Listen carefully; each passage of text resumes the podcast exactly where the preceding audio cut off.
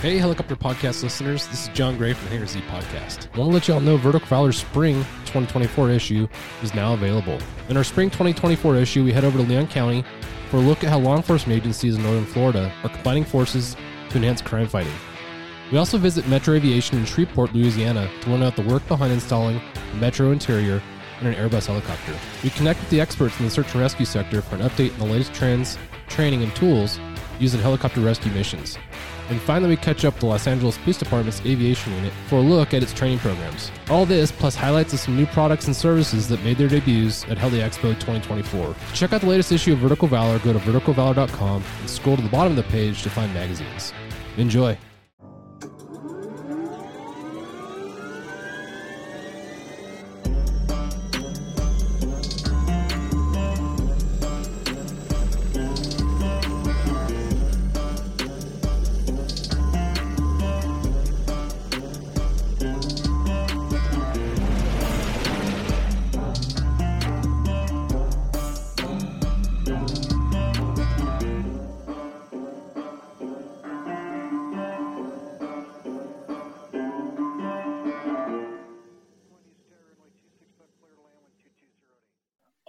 Right. What is up, guys? It's Halsey Schider with the Helicopter Podcast. And as always, I'm super excited to be here. Uh, big thanks to our partners over at MHM Publishing and the Vertical Helicast platform. If you haven't checked out Vertical Helicast yet, I highly recommend you do. It's my podcast and two other amazing podcasts, The Hangar Z and The Real Rescue. And of course, big shout out to our sponsors at Bell Helicopter and Celicopter. Uh, we appreciate you making this show possible. Uh, perusing around as one does, uh, Facebook. I'm, I feel like I'm kind of like sometimes just droning away in my phone, uh, and I'm looking through videos and and I I just this guy popped up doing some cool helicopter videos, and I got interested and I kind of started looking at more of the videos, and I was like, man, this guy has some pretty fun content. And so, what did I do? I reached out and asked if he wanted to be on the show. And uh, luckily enough, he said yes. So, Devin Bowen, welcome to the Helicopter Podcast. How are you doing, buddy? I'm great, man. Thanks, Halsey, for having me. I appreciate you. That's I feel like that's how a lot of people in the helicopter industry have heard from me, uh, putting out social media content, which has been really fun to do. Well, I think it's awesome, and you know, I've talked uh, I've talked about it a fair amount on the podcast, but it's always good to reiterate that the positive to me on social media is the fact uh, that I think the the new generation is able to uh, see what we're doing as helicopter pilots and actually see that it's obtainable. We've talked about it on the show before, of like this this idea of first generation pilots. Like I'm a first generation pilot. No one in my family has been a pilot. Yeah. If I would have been able to say watch your Facebook videos or your Instagram or others when I was 12, 13, 14, that would have made the path a little more clear. So I think that's really neat. And, you know, I'm not sure what your motivations were for creating the videos, but have they turned into kind of more than you expected? And, and have you heard from a lot of people that they've made a positive impact on maybe choosing to be a helicopter pilot? Yeah, absolutely. So just like a quick background, I graduated high school, didn't know what I wanted to do. I didn't want to go into the military route. It just wasn't for me. Um, and I didn't know what I wanted to do. I wasn't going to go to college or anything. So I was kind of stuck in the position that a lot of people are when they graduate high school. They don't know what to, what they want to do. So I went down a YouTube rabbit hole as you do. Like you said on Facebook, you just get into like these rabbit holes. And I got on the helicopter side of YouTube and I was watching a bunch of helicopter videos. Um, started with like Becky and Chris. Beck, uh, Chris is a doctor um, who also flies a Robinson R44, and they would do all these cool helicopter adventures. And then there's uh, this lady, I forgot her name, I, I think out in Oregon or Washington, and she did like cherry drying. And so I started watching all these like helicopter videos, and pretty quickly I decided this is a great way that I can enjoy my life, make money. Um, so I went to Mauna Helicopters and I went to flight school. All that to say, the reason why I started social media and YouTube is to repay that all those people that put up YouTube videos that like showed me what this life could be like, how cool helicopters are. I wanted to repay that. So I said, I'm going to ex- go on YouTube and try to explain what it's like, how to become a helicopter pilot, the coolness about it, um, the dangers about it, and just kind of repay this awesome career that I've had by showing what it is to more people. Yeah, it's really interesting. I mean, so you So I have 12 years on you. You make me feel like an Yeah. old man. So I mean, you truly, you're kind of in the position that I was just talking about. You know, you were in more of a, you know, when I was 18, I don't think Facebook was even out yet. I think I got Facebook Yeah. when I was like 19. It was like, and you had to have a dot .edu, and I wasn't a college guy, right? So, um, like I, I feel like you, exactly what I just said is is exactly what we need because as an industry as a whole, numbers are dwindling. Pilot side, mechanic side, support staff, everything about uh, civil aviation and, and emphasis with helicopter aviation specifically. Um, you know, numbers are down, and there's a lot predicated on that. But I think it's really neat that your videos and, and the videos that you watched kind of inspired it, and you're now paying it forward. Do people hit you up a lot, ask you questions? Have you have you kind of taken on a mentor role to a lot of your your followers? Yeah, it, it's really interesting that you asked that mentor question. And as like a the the weird thing about aviation and like aviation in America is if you go the civilian route, you get all of your ratings, and then you can become a CFI when you have like technically the experience, but you really don't. And I felt that with this YouTube channel, it's like, yes, I've been through the process and I've got like my CFI, but I'm still like a pretty young guy and very green in the industry. You know, I don't know much, but I have been able to like help people and answer their questions. You know, starting from nothing to even being a CFI, you have got a lot of knowledge and you've got a lot of information that you can share. And I've been able to do that. And I just want to touch on something that you said that's really important. And another reason why I started the YouTube channel is because uh, I think aviation as because of so, so, social media, it's growing and people are learning about aviation. So a lot of people want to go to the airlines and they hear about all the pay in the airlines and the awesome quality of life in the travel. So the airlines and fixed wing aviation, that's getting blown up. And I think that's very popular. And that's a good thing because we need that as like a society. But the helicopter side is not being like as promoted. And like you said, the numbers are dwindling. So I wanted to like show the awesomeness of this job the awesomeness of the quality of life, the incredible pay that can be achieved. Um, start to promote the the good parts about the helicopter industry that sometimes people don't talk about. Yeah, no, I think it's awesome, and you know, it's just a way for people to vicariously live. That's what social media is, right? Vicariously Yeah. living through, you know, someone else. And when you're doing it in a way that's informative and can help someone, I think that's really neat. You know, there's a lot of trash on Yeah. social media, you know, where it's like, hey, look how awesome I am in this cool place I'm at, and it's all kind of smoke and mirrors, you know, and it's just kind of clickbait. But to actually provide or produce content that's meaningful and, and can actually move the industry in in a direction of forward, uh, I think is great. I would say that fixed wing make a lot more sense to people, right? Because from from an early age, most people have been on an airplane. Every once in a while, you you meet that kind of odd person. No offense if this is you listening, but they're like forty years old and they've never been on an airplane. You know, like that's that's rare. So I think from the very get go, I mean, I was on an airplane at age I don't know I was probably a baby, and then I think my Yeah. earliest memory I was four or five, and so it makes more sense. Like, oh, I, airplanes, I can maybe have a career in that, you know. And it's it's just so much part of our society. So I think just by and large, that's a big factor. And recently, this last few years, is yes, there's people coming into the airlines, but on the same token, there's a lot of uh, old codgers that are hitting their retirement age. And because of that, the airlines are are dwindling in numbers. And what's an easy solution to that? Well, go to the helicopter side that doesn't pay as well, offer them free airplane training, and give them a guaranteed job. And then you actually start to see a mass exodus uh, of helicopters, and and it's kind of evened out. There was like a giant exodus. I exited. I got hired at Envoy to, to fly airplanes. To me, it seemed like a a better long term career opportunity. I ended up realizing that for me that was not not the best idea, so I I never went anywhere with it. But you know, I think what that's done is there's some positive. It's increased pay. The air medical pay from three years ago compared to now has drastically changed. So I mean, I think there's Yeah. good results of that, and I think you're exactly right. If people can watch videos of of you, a 23 year old dude, super young, congrats on already being where you're at Thank you. I Um, appreciate it.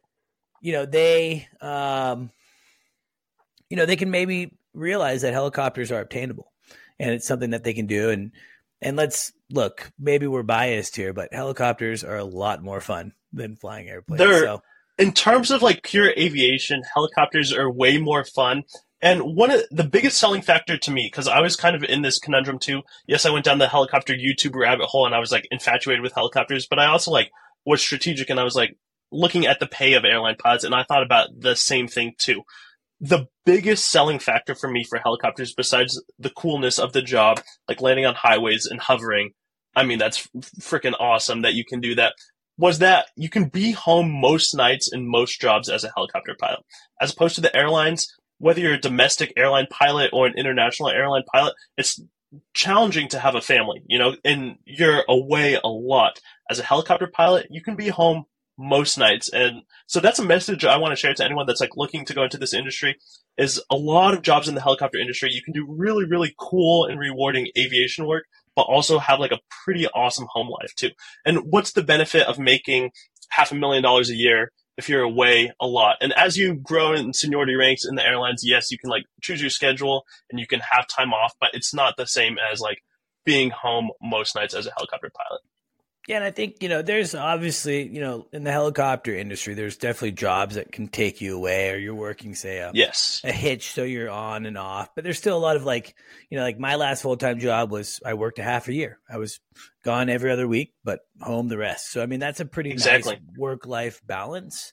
Uh, I think one of the hard parts for airline guys would have to be like the constant hotels because yes.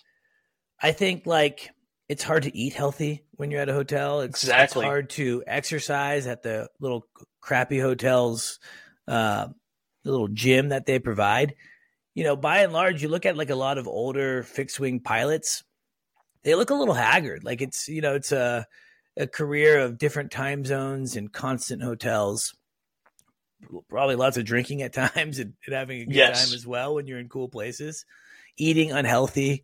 You know, I think it's um you know, it's just a it's it's night and day compared to like helicopters. And you know, we just had um, I think it was last week's show. Brad Isaacs uh, was on the show, utility guy. You know, he's doing super cool stuff, and it's like that's flying, right? He, like he's putting this helicopter on like a pair of pants, and he's you know hanging a saw from the bottom and and you know sawing things. He's he's short hauling human beings from the bottom of the helicopter onto lines. I mean, it's just like you know, and the airlines press a couple buttons, sit back, you watch Netflix. Don't say you don't because I know you do. And, you know, and you do your thing. So, you know, I think helicopters by and large are a really good time. So, 23 years old, you kind of stumbled into helicopters after high school by, again, as we talked about, kind of going down a, a social media rabbit hole for, for the right reasons. What was what was some of the beginning research or how did you kind of determine where you ended up going to school I know that you have a lot of Cabri time, but did you did you learn in the Cabri or did you go to kind of a more Robinson specific flight school? Yeah, so I went down the helicopter YouTube rabbit hole and I determined that this is the decision I want to take. So next it's like execution. How do I make this happen? How do I choose a school that I want that will accept me? And in my position, which is what a lot of people find and a lot of people specifically reach out to me about is how do I finance this? It's super expensive helicopters are inherently expensive, flight school is expensive. How do I do this? So the only place I was able to go, there, there were a couple options, but the best place that fit me that I was able to go and get financing, which was the key, was Mauna Loa helicopters. The way I did it is Mauna Loa helicopters is like, um, a program that works with the government and you can get a student loan for that just like you would to go get your undergrad or just go to college in general. So I went to Mauna Loa, got a federal student loan and I went in Mauna Loa, they do all the Robinson stuff. So R22 is primary for your private and your commercial, some of your instrument too. And then I did like some 44 training. So I was authorized to like teach in the Robinson R44. So I did all my Robinson stuff out to Hawaii. And then to answer your question, eventually after I got my CFI rating, I took a job in upstate New York doing some more Robinson stuff and landed at a company called Beta Technologies, and I worked there as a Cabri instructor, um, as a helicopter flight instructor in the Cabri, and I did about a thousand hours in the Cabri, and I love that platform, and we can talk more about that when you want. Yeah, no, I definitely want to touch on that and that experience. I think it's interesting, um, and I think it's. I'm glad that you said this, and, and for our listeners out there, by and large, a lot of our listeners at least based on the feedback that I get, are guys and gals that are trying to figure out how to make this work. And obviously, yes, helicopters are awesome. It's it's a rewarding, fun career, but there's definitely a cost of entry. Uh, so the first and foremost thing that I say is that it's it's okay to spend money when you're investing in yourself, right? Yeah. Uh, helicopter flight school for me probably cost around eighty thousand dollars back in the day, and I, I took student loans out as well. And to me, I look at it like, well, there's some kids that go out and buy a 50, 60, 70,000 dollar truck, right? And they finance it and it's a depreciating liability. It's it's not propelling them forward. So I think overall the cost sounds expensive, but ultimately it's a great investment in yourself. And I and I think Well, that- and let me let me give you a little bit of math on that that I was able to justify to myself. So you said eighty thousand dollars whenever you went to school. My total cost of schooling was approximately one hundred fifteen thousand dollars, which is an insane amount. Like n- no matter which way you square, one hundred fifteen thousand dollars is a ton of money. Like you said, some people go out and buy trucks. Some people go to college, which is a great thing to do to become educated the points that convinced me is as soon as I finished school, I was immediately hireable. I had all of the qualifications I needed. Sure, I didn't have like all the qualifications for the super cool jobs, but I had a job. I had multiple job offers prior to finishing school. You know, if you get your CFI, especially your CF double I, so you have your instrument rating as well, a lot of flight schools are looking for that. So I had multiple job offers before finishing school. So that's like a pretty good determining factor that, that this might be a good uh, career path. The big the biggest thing is so I'm three years post grad, three years post leaving flight school, and my salary is almost at a hundred thousand dollars. There's not too many. I don't know. There's there's a couple jobs, but there's not a ton of jobs where you can go from being school and within two or three years being at nearly a hundred, pushing more thousand dollars. So yes, it's extremely expensive, and that's unfortunate, and that's a pretty difficult cost of entry especially if you can't like get a loan. Find coming up with that money is challenging and can take a lot of time. But pretty quickly, once you get through your ratings, you can be making a great amount of money, yeah, a, no, a decent amount of money. No, it's true. Yeah, I mean, you're you have you have more uh, earnings potential sooner, and yes, uh, and you have to play your cards right. I mean, it seems like you're a motivated dude. You know, it seems like you're a go getter. You grab the bull by the yeah. horn you know, I think it's a lot of individual. So, you know, good on you. Um, that's interesting that your loan was federal. That's lucky. Um, yeah. You know, for our listeners out there that may not quite grasp that. So essentially, what Devin is saying is the, the United States government provided him a loan uh, yeah. for for student training, and that's like very common of what you'll see at like going to University of Oregon or wherever you go. You know, college mostly the loans that are offered to those types of students are federal. Uh, when I was going through helicopter flight school, by and large, I was unable to find any government subsidized loan programs.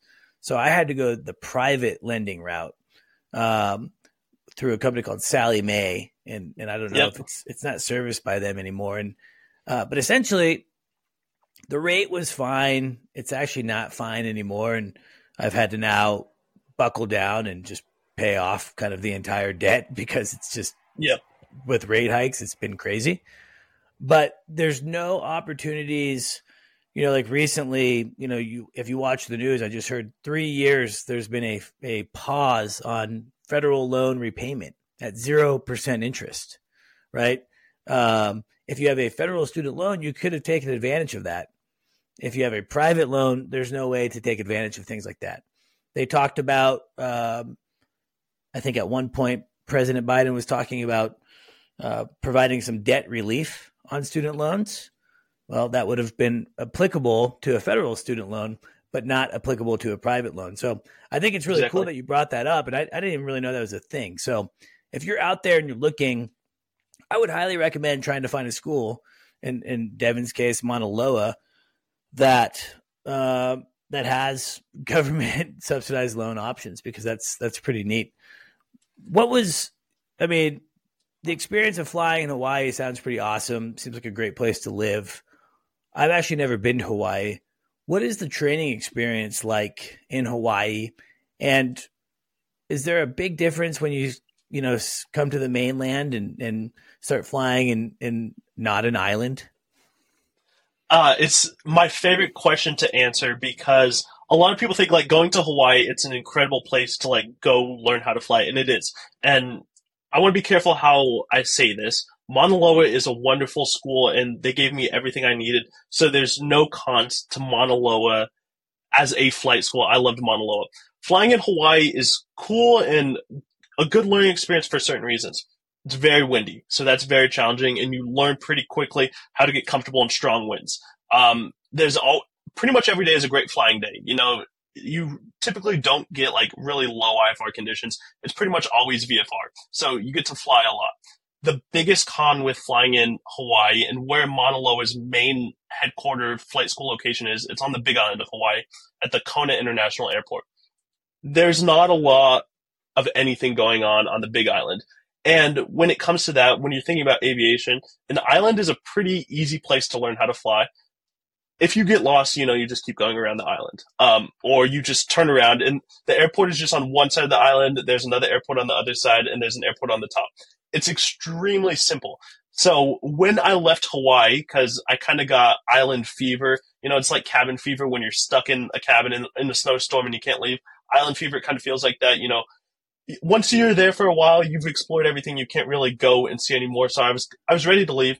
I came to New York, and my first day flight instructing, I got lost. You know, I was not able to. I I could not navigate back to the airport by myself, and that was like not like a panic inducing situation. Obviously, I was able to figure it out with no problem. But you know, it's it's kind of weird because like in Hawaii, it's like okay, there's land and ocean in a circle, very easy in New York or upstate New York or anywhere landlocked like the rest of America, if you leave an airport, it's not necessarily super obvious how to get back to that airport without like GPS and navigational systems and doing your flight planning. So it, it was interesting coming to uh, the mainland. The other thing about the mainland and just like a general statement about flying in America is I love general aviation in America and how many airports there are like especially in like the northeast there are so many small little airports that you can fly into with fbos and cool little buildings general aviation in america is awesome so that's a little tangent to answer your question no, that's awesome, and yeah, I appreciate that. And again, it's no knock on Mauna Loa. I've heard great things, and I have had a lot of friends go to Mauna Loa,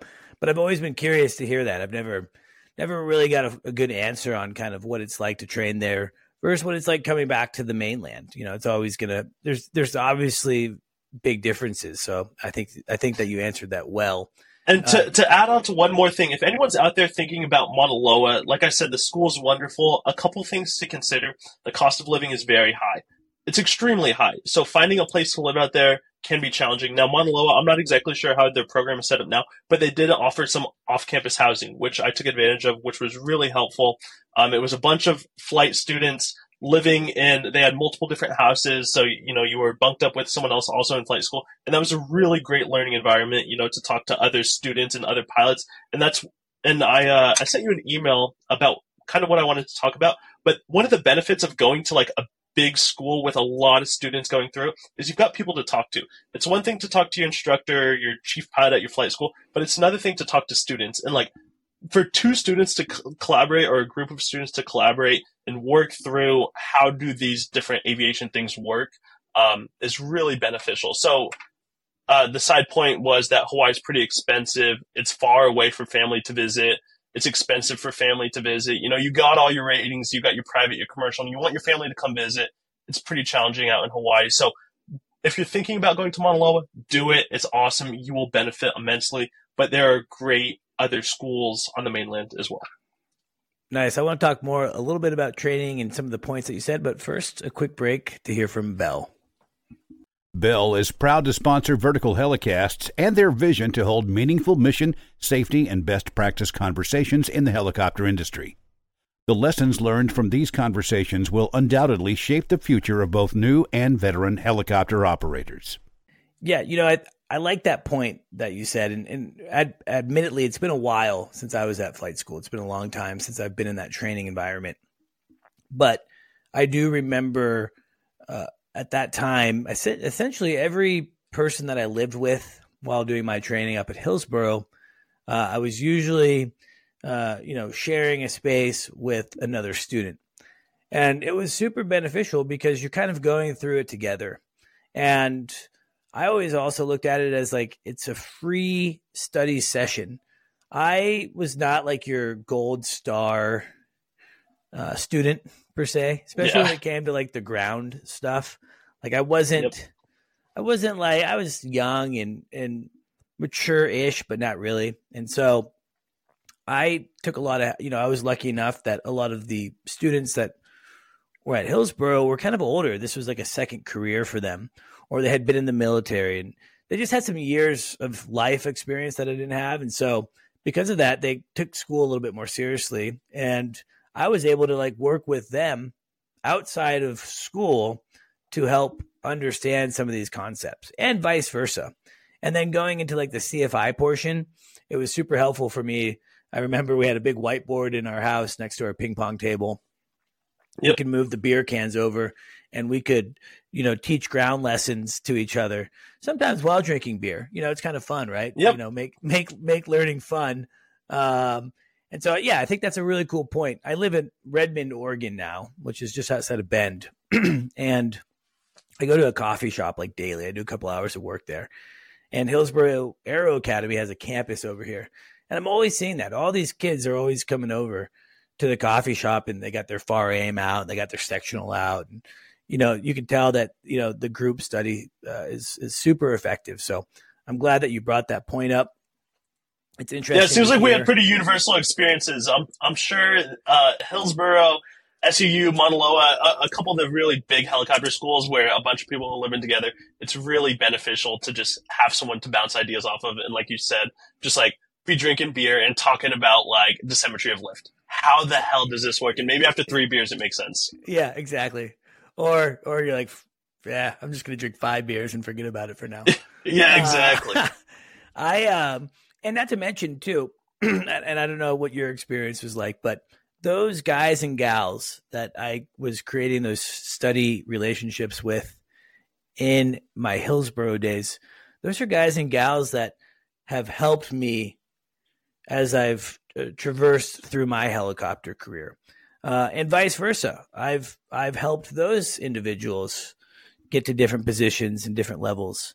Producer Zach, who's hiding in the corner here, um, we've helped each other. You know, he's I've I've vouched for him to get jobs and, and he's vouched for me to get jobs.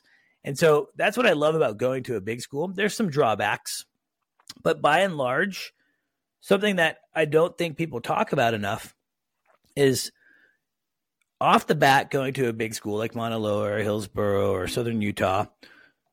You have like 40, 50 plus other peers that will some someday disperse within the industry and they may have a job someday that you want. And being able to have that network right from the beginning is super invaluable. Has that been uh, kind of a similar experience for you?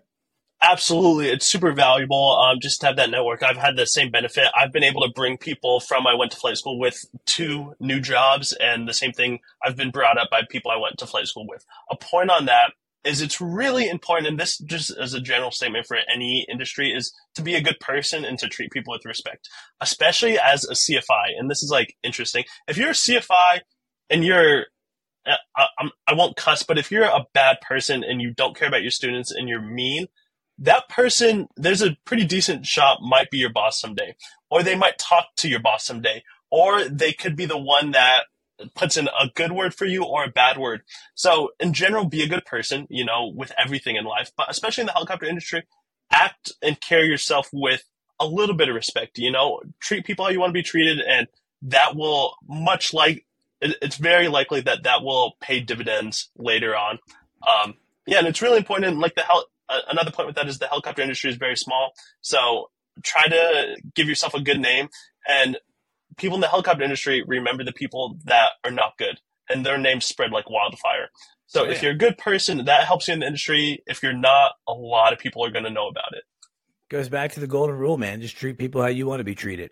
And yeah. in fact, I forget what episode it is. Some few few episodes back, I had a solo podcast. I'm doing a solo podcast series. So every every couple, every other podcast or every few podcasts is just me blabbing for 20, 30 minutes. And and the series that I'm talking about, Devin, is about getting hired, going through different stages of your career. And my first episode on that series, I talked a lot about that. And actually, my experience of maybe not doing it correctly. I was 18. I knew everything. I was arrogant. I was cocky. I was entitled. I I don't think I actually put my best foot forward on the early years of my my career, or or not saying career, but just flight training. And we've mm. talked about it a million times on the show. Like your your interview starts the day that you start flight school. Those those guys exactly. and gals in management are going to know who you are. They're going to know if you have a good attitude.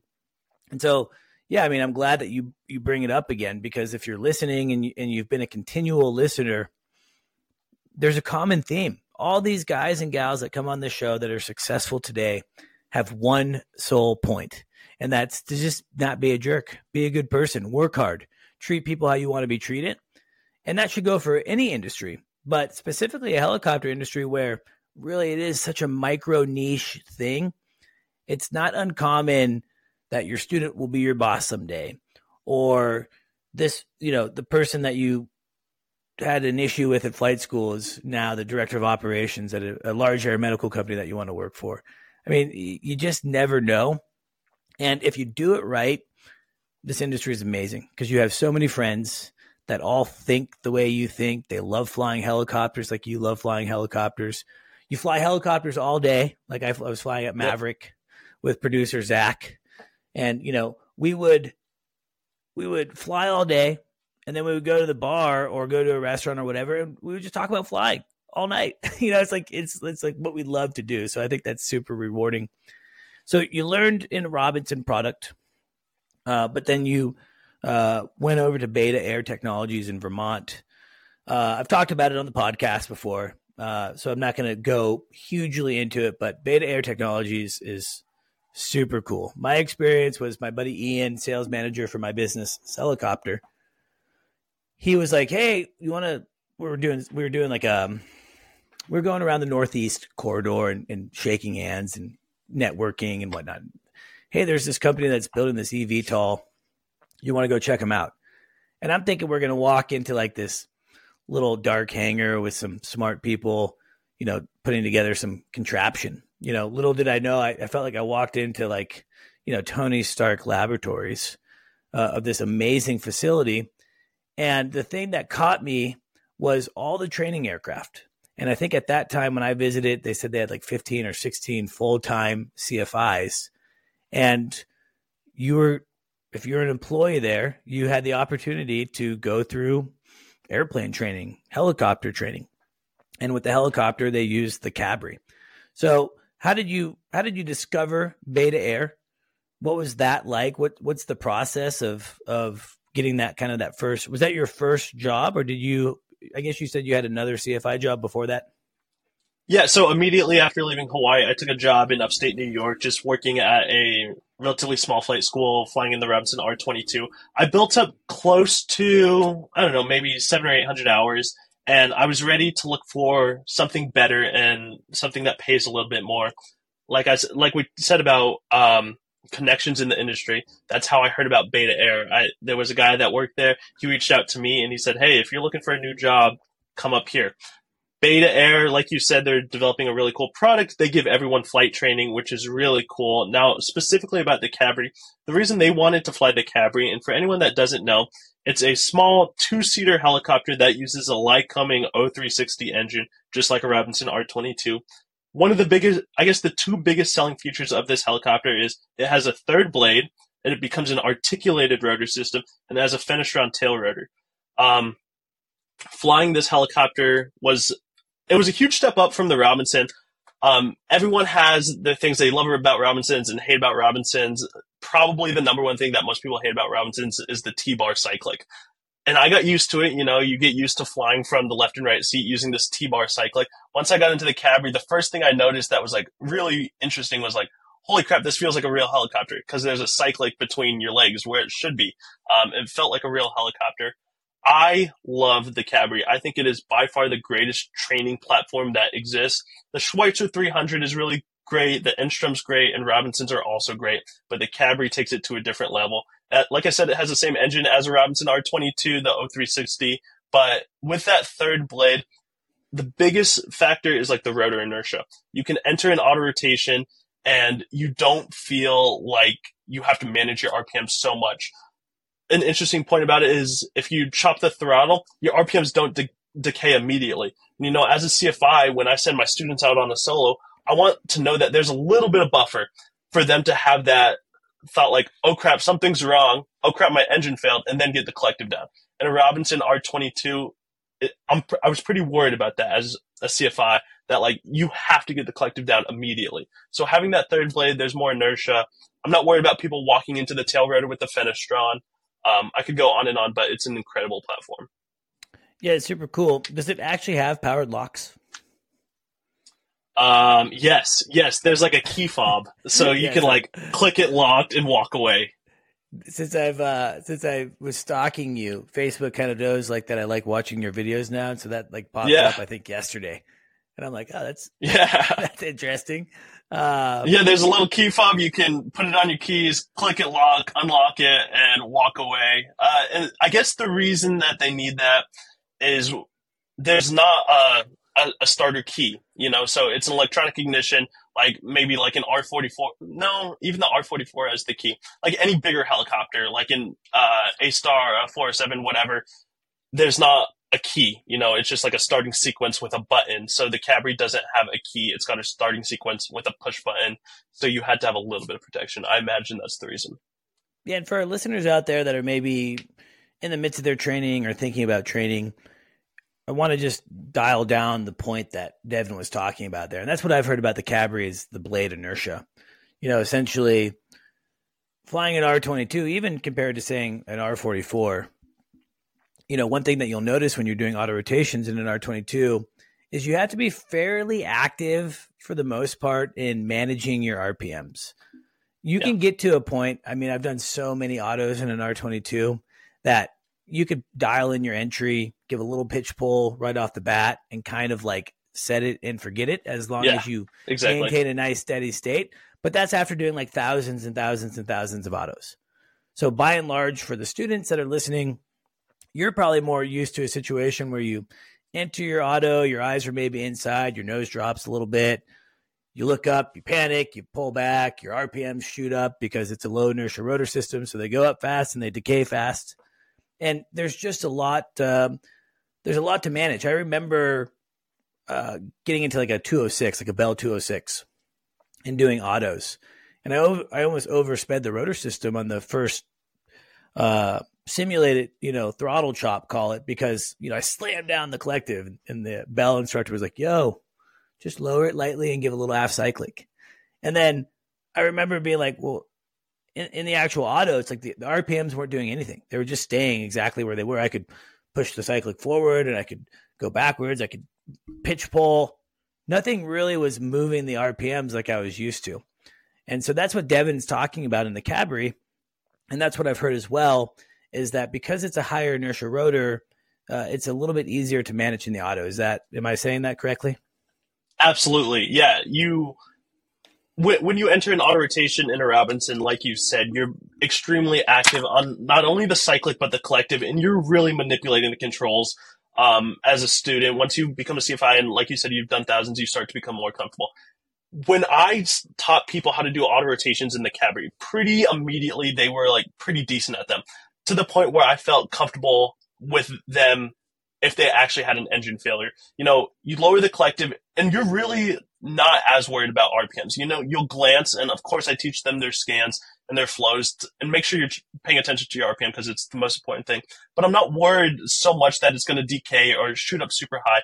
It stays relatively stable and then they can take a breath and focus on in our hypothetical training situation where you're going to go land um, get a mayday call out, you know, do the, all the other things that you're supposed to do, but you don't have to be like so, so, so, so focused on just holding RPMs, let alone like airspeed, let alone trying to navigate to a spot. So students were much easier that they were able to more quickly understand auto rotations. It's also like a very stable platform, those three blades. And just a side point, as like a Robinson student, I went to the Robinson uh, factory training course you know, so you learn and you get to do more cool stuff with the Robinson. I also did that with the Cabri, and I learned some really great things at that course. in the Robinson R22, I always felt very uncomfortable doing full downs. You could do them, and yes, it would work, obviously, but it always felt uncomfortable and sketchy. In the Cabri, I feel I felt extremely comfortable doing full down auto rotations just because that inertia. You could enter the auto rotation, go through the flare, obviously with the throttle off, get it level, and you could just so easily gent that uh, set the helicopter down because it adds so much inertia. So teaching students full down auto rotations, I felt more comfortable as a CFI, and they could really understand what it felt like to go all the way down to the ground. And the entire learning experience was much better in the Cabri than it was in an R22. Yeah, it's interesting. You know, I've, I don't have any Cabri experience. Um, and, you know, I look forward to hopefully having the opportunity someday to, to fly a Cabri around and check it out. I have a lot of love for, for Robinson, though. Um, yeah, me too.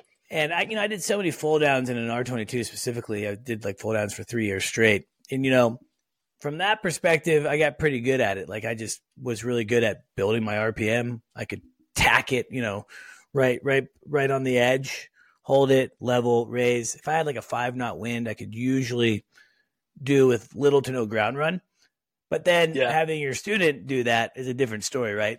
And that's when it that's when it gets really nice to have something that's maybe a little bit of a higher inertia you know, it's it's funny. I look back, man. It kind of scares me. I, I was probably your age, 23, 24 years old. You know, doing all these full downs, and you know, knock on wood, I never actually bent any metal, which is surprising. I think if yeah. you do enough R twenty two full downs with students, at some point, you're you're going to hurt something. Uh, yep. But I was fortunate enough. Uh, I did have a little bit of a stinger strike one time, but yeah, that who does it? That, who that happens, you know? right? You know, I don't, you know, I don't know if I yeah. count that. So that's neat. I um, I I'm curious of your thoughts on this. This is kind of out of left field, but uh, on a previous podcast that I believe by the time your podcast airs, this this podcast would already aired as well. It's a it's a. I was talking to the CEO of a company called Rotor uh, AI, mm-hmm. and it's a company that's just launched a video a few weeks back where they've essentially created a fully autonomous R22 and and mm they're moving that autonomy into the 44 and they want to do, you know, get it into other helicopters and things like that. And uh, Hector the CEO, super smart guy, MIT guy, really nice, wants to make the industry safer. But the whole like taking the pilot outside of the aircraft is kind of a is a weird concept, you know, and it's still something I'm kind of grappling with. What what are your thoughts on where helicopter technology is going? I mean, you worked at Beta, you got to see their cool eVTOL that they're making, which is still a, a manned pilot deal. I got to fly the simulator there; that was pretty cool. Um, what, what is your thoughts on where the helicopter industry is going in regards to all the technology that we're seeing now? Yeah, it's a great question. Um, I, I, to be honest, I don't know. I think if anyone's wanting to go into the helicopter industry now, it's a great time. It's always been a great time. I think you could have a super solid minimum 10 year career, 20 year career, probably still being a helicopter pilot. I, I, I, don't know what I see beyond 25 years, and that's a very long ex, uh, projection out. I think helicopter autopilots and complete autonomous helicopter autopilot is much further out than like completely autonomous airplane flying the the reason I have hesitation to will it ever happen is because drones service a certain market and there are already extremely advanced drones that are doing what they're doing. They still have not overdone the helicopter thing. There's certain things that a pilot can only do and like EMS. I don't think there will ever be a not pilot platform doing that. You think about like the airlines, they have all the technology in the world where an airplane can land itself. They still keep the pilot there because it's important to have a person that can think logically and handle certain situations that a computer can't. I think it's the same with helicopters. Maybe certain aspects of the industry go away, but I think there are certain fundamental jobs, probably like wildland firefighting, um, certain types of law enforcement, and maybe EMS, where you have to have a pilot for certain aspects. Yeah, no, I think I think you're right. I think it's you know you you have to be adaptable, right? Things are going to change. Technology is always transforming and moving forward. So you have to have some like adaptability, but it's it, it's a kind of a scary thing a little bit because you know, like like we talked about in the very beginning of the episode, it's all about helicopters are all about the awesomeness of being in the helicopter, the the noise, the vibration, the the connection that you get with the machine. And you know, it's a little bit of a scary thought that that could be eliminated in the future. You know, and, and again, maybe I, I agree. Maybe it's a fight. You know, maybe it's a maybe there's a, a a world in which both survive and live. I mean, when I flew air medical, my helicopter had a two axis autopilot. I used the crap out of it. I loved I loved using the autopilot. Uh, yeah. to help me with my workload. It, it, was a nice tool to have, but then there was a lot of times where I'd turn the autopilot off and hand fly the aircraft because I enjoy doing that. So uh, I think that there's there's maybe a kind of a mixture of of the two. Before we go on, though, we got to take one more sponsor call. As always, a special thanks to Celicopter for producing this podcast. Specializing in helicopter evaluations, faster sales, and superb service, Celicopter is the go to agency for clients expecting immediate results. Celicopter's team of helicopter professionals are the best in the business. Using their aviation expertise, a nationwide network, and a proprietary 76 step listing strategy, Celicopter will convert your listing from Mayday to payday. Ready to get started? Text helicopter to 1 855 Celicopter. That's helicopter to 1 855 735 5226. And a Celicopter pilot agent will reach out. Celicopter. List it, sell it, done. All right. So, uh, Devin, uh, great conversation so far. It's it's been really fun talking with you. Thanks. Uh, 23 you, right back you, you got a good you got a good head on your shoulders um, it's not easy it's not easy being in my opinion young and having to be like super professional uh, it's a hard i think it's a hard pill to swallow especially for like a lot of young men uh, me included i started helicopter flight training similar to you at you know 18 19 years old i mean by the time i was 23 i, I think i had over a thousand hours and was the assistant chief at Hillsboro. And it was difficult to be like young and and be beyond, you know. So, you know, kudos to you. It seems like you have a really good head on your shoulders and and that you're doing really cool things within the industry. I know now that you've transitioned uh, into a a tour and 135 charter operations, flying turbine aircraft. What, what are you in the 407? Yeah, in the 407. What was what was the experience like for you? For our listeners out there that you know, hey, maybe they just hit their thousand hours or or twelve hundred hours piston time. They've been instructing. It's time to move to that next step. What was that process like for you? And what was it like, kind of going through that interview process? Those those nerves, the this this big first turbine job. Just kind of walk me through that. Yeah, so after I got my CFI time, an interesting thing about me is so I stayed as a CFI up until 1500 hours, which is a pretty long time to stay CFI. The reason I wanted to do that is I wanted to go down to the Gulf and the Gulf hires the job I was looking at hired at 1500 hours. So I was like, I'll just stick through it. Um, that job ended up not working out for different reasons. So I found a different job up here in New York City. Um, and for anyone that's like building their time in Robinson or whatever platform, piston platform you're flying in, that turbine job is as good as you could expect it to be. That turbine helicopter is as good as you could expect it to be. It is the greatest. If you're wondering if it's really as great as it sounds, it is. It's keep grinding, keep pushing. Turbine helicopters are really where it's at. I have all the love, like you said, in the world for Robinson platforms. They got me to where I am. Um, I love the Robinson helicopters. I love piston helicopters, and I'd and I'll fly them again, and I, I love to fly them. But turbine helicopters are awesome. Um, I was really concerned about flying turbine helicopters. Not that I couldn't do the stick skills. I can I can fly a helicopter just as good as anyone can fly a helicopter. I was worried about like understanding the fundamentals of it.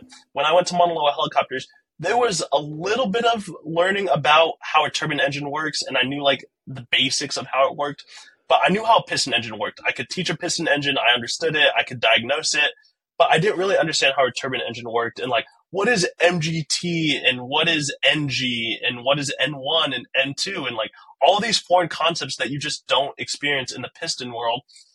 It, it really wasn't that big of a transition. Um, the the company I worked for, they did all my onboard training and they explained it really well. Turbine engines are probably sim, uh, simpler to understand than a piston engine. A piston engine's got a lot of moving parts, a lot of weird stuff going on. Turbine engines are very easy to understand.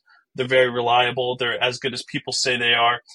Um, and I love flying turbine helicopters. It just it, ma- it, makes me feel safer. The power you can do, the power you have is awesome. So it, it wasn't that big of a transition. And if you're concerned about not understanding like the specific the specifications of like how a turbine engine works or like the numbers or the lingo, it's not that big of a transition and it's not that big of a jump. And if you're a helicopter pilot, you're inherently a, a smart person, so you'll be able to do it.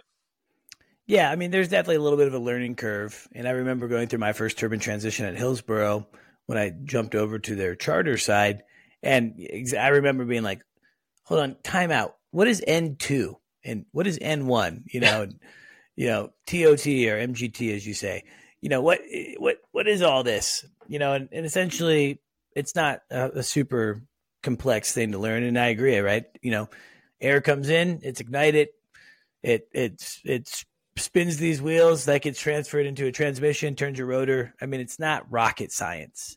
And you don't necessarily yeah. need to know every working point of the turbine engine to be a good turbine helicopter pilot. I think you just have to understand, yeah. unlike a Robinson, that on your on your propulsion gauges specifically, those red lines have consequences.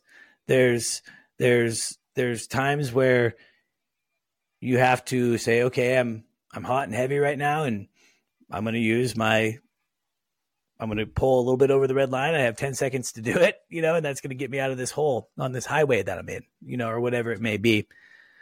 And and actually, I was fortunate. I did a ton of flying with a with a guy in Robinson helicopters, and he was the chief instructor when I was the assistant chief. And he had come back from the industry, so he had he'd been flying turbine helicopters for like 12 years. And mm. he he taught me how to fly a Robinson like a turbine. Like mm. you know, because one thing I think is a misconception is yeah, you have all this power, but typically that's negated by now you have a full payload.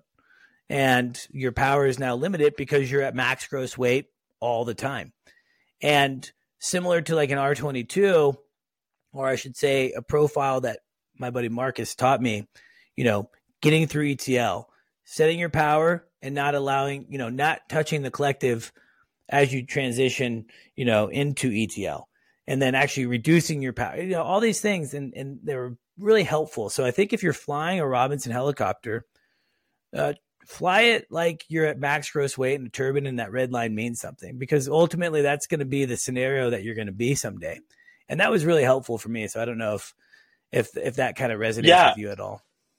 100%. So, yes, turbine helicopters have a crap ton of power. There's so much power. The only time you will ever feel that is like when you are solo with nothing else in the helicopter. Other, other than that, every single operator is going to fill you up to the max gross weight. You're you're pretty much always going to be flying at the limit of the helicopter with every ounce of weight that they can squeeze in there. So your power management that you learn in a Robinson R22 totally 100% transfers to a turbine. Um, you have to be very cognizant in a R22 on a hot day.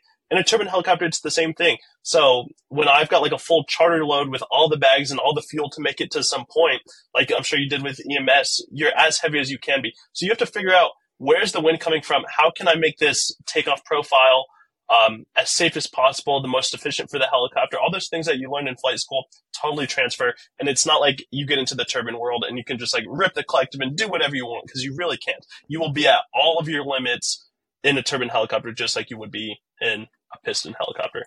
Yeah. I mean, payload is usually equals money, whether it's cargo or people. You know, that's how operators are getting paid. So they want to put as many people in as possible. Uh, and another thing with that that's really interesting that I uh, specifically flying charters now, is in like an R22 and just like obviously in the training world, you're you're pretty chill. You know, you're really not on a time limit. You're trying to build time, go slow, you know, fly at 60, 70 knots.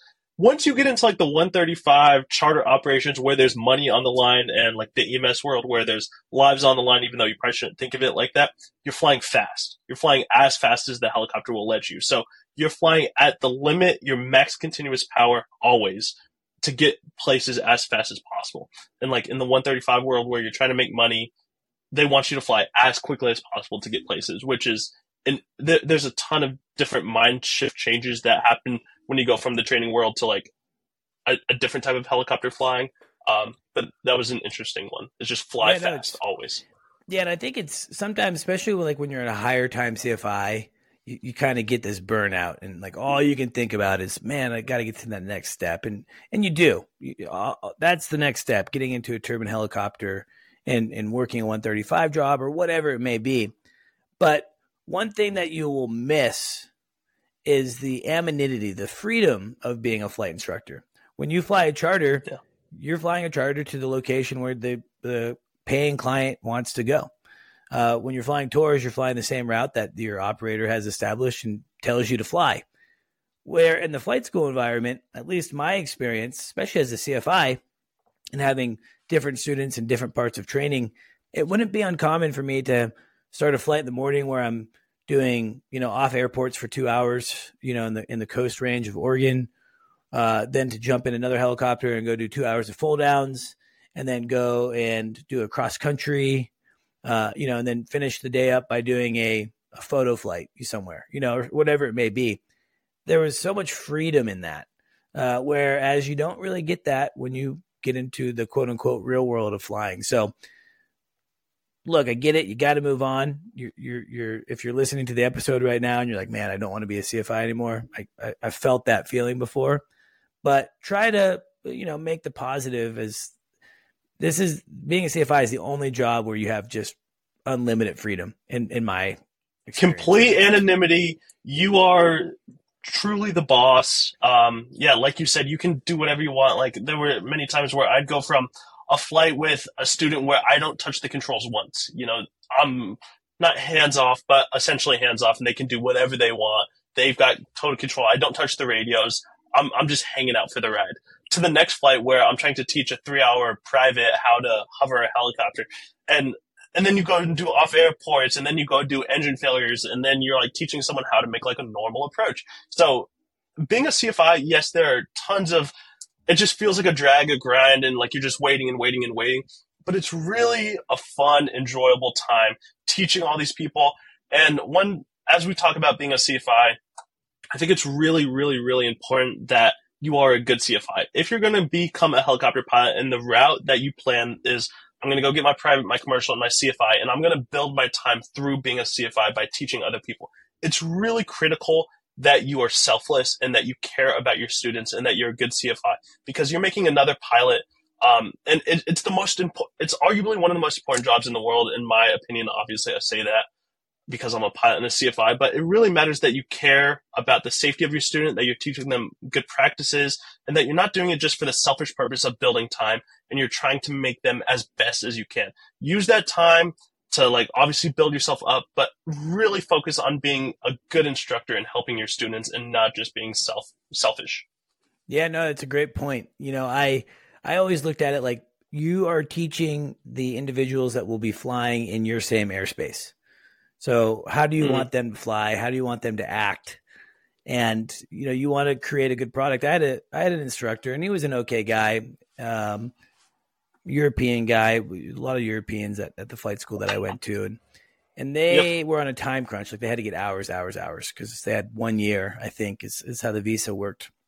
But I remember like we were flying one time, and I was I was just kind of over the flight. We we had been doing a bunch of autos, they weren't going great. I was fatigued. I just kind of hit my limit. And being a privately funded guy through a student loan, every dollar counts. Every minute I'm in the helicopter, that's money that I'm spending. And I remember he was like, "Oh no, we need to keep flying for another, you know, half hour so I can hit 700 hours today." And I and I remember thinking to myself, like, "That's crappy. Like that 0.5, I'm not going to get anything from, and this is just strictly so you can have this, you know, achievement. So don't be that guy because I think that that's kind of a you're kind of being a tool, in my opinion. Exactly, and yeah, and that puts a stain on the student. Um, and as a CFI, you need to know the limit of your student. Obviously, you're taught that when you're a CFI is like how to know the limit of your student, but you really need to and have the best interest of your student at heart before yourself. It's like being a teacher, being a really good teacher, like in elementary school, you know, being selfless at the core and providing for the student and keeping them safe and keeping yourself safe. 100%. Devin, I feel like you have a ton to share, so I think I need to get you back on a podcast uh, in the not so, I'd love to. In the not so far future. Uh, but we are up against our time today. So I really appreciate you coming on. Devin, where can our listeners find you on social media, on YouTube? Yeah, so every all of my handles are the same. It's Pilot Devin, uh, D E V I N on Instagram, YouTube, and TikTok as well. I haven't been posting content because I recently just had a kid, so that's why I'm not up posting content. But yes, I have joined the dad community, which is awesome. And like you said, I should come back. It'd be it'd be fun to talk about how that kind of changes how you fly and the jobs you want to do. But uh, Pilot Devin, I've got a bunch of educational content that I try to teach people and just some cool stuff. So you can find me there. Yeah, I'm serious, guys. I, I, I no lie, I stumbled across Devin just by, you know, Facebook, knowing that I like helicopter videos, and and I went down the dev, the pilot Devin uh, rabbit hole, and there's some great content. I knew that this would be a really fun podcast. So thank you, congratulations on having the kid. That's super exciting. Thank you. I'm man, I'm really behind. I'm 35. I'm still, I'm not there yet, but maybe soon. We'll see. That's okay, uh, man. That's okay. we'll see, man. I'm, I'm, I'm i feel very grateful and blessed that I was able to have a kid young. Um, well, relatively a, young, you know. I feel in the words in the words of like uh, medical professionals. I think at 35, it's now like you're considered geriatric, you know, for, for like yeah, pregnancy purposes, exactly. which is wild to me. So, anyway, uh, to Vertical Helicast, our platform. Thank you so much for making this podcast possible. Thank you to Bell Helicopters, of course. Uh, Devin's a, a, a, Bell driver now, so he certainly gets yeah. to enjoy the 407. Yep. I love the 407. I love the 206. Haven't had the yep. opportunity to fly the 429 yet. Really want to fly the the Bell 429. Hopefully someday uh, we can yeah. make that a reality. And of course, special thanks to my company, who is also a sponsor of the Helicopter Podcast, Helicopter. And to our listeners, thank you guys for engaging. You guys have made it possible to continue to grow. And I'm just so grateful. So please like, share, and subscribe. Mr. Bowen, thank you so much for coming on the show. And again, let's get me. you on uh, in the not so distant future. Awesome. Thanks.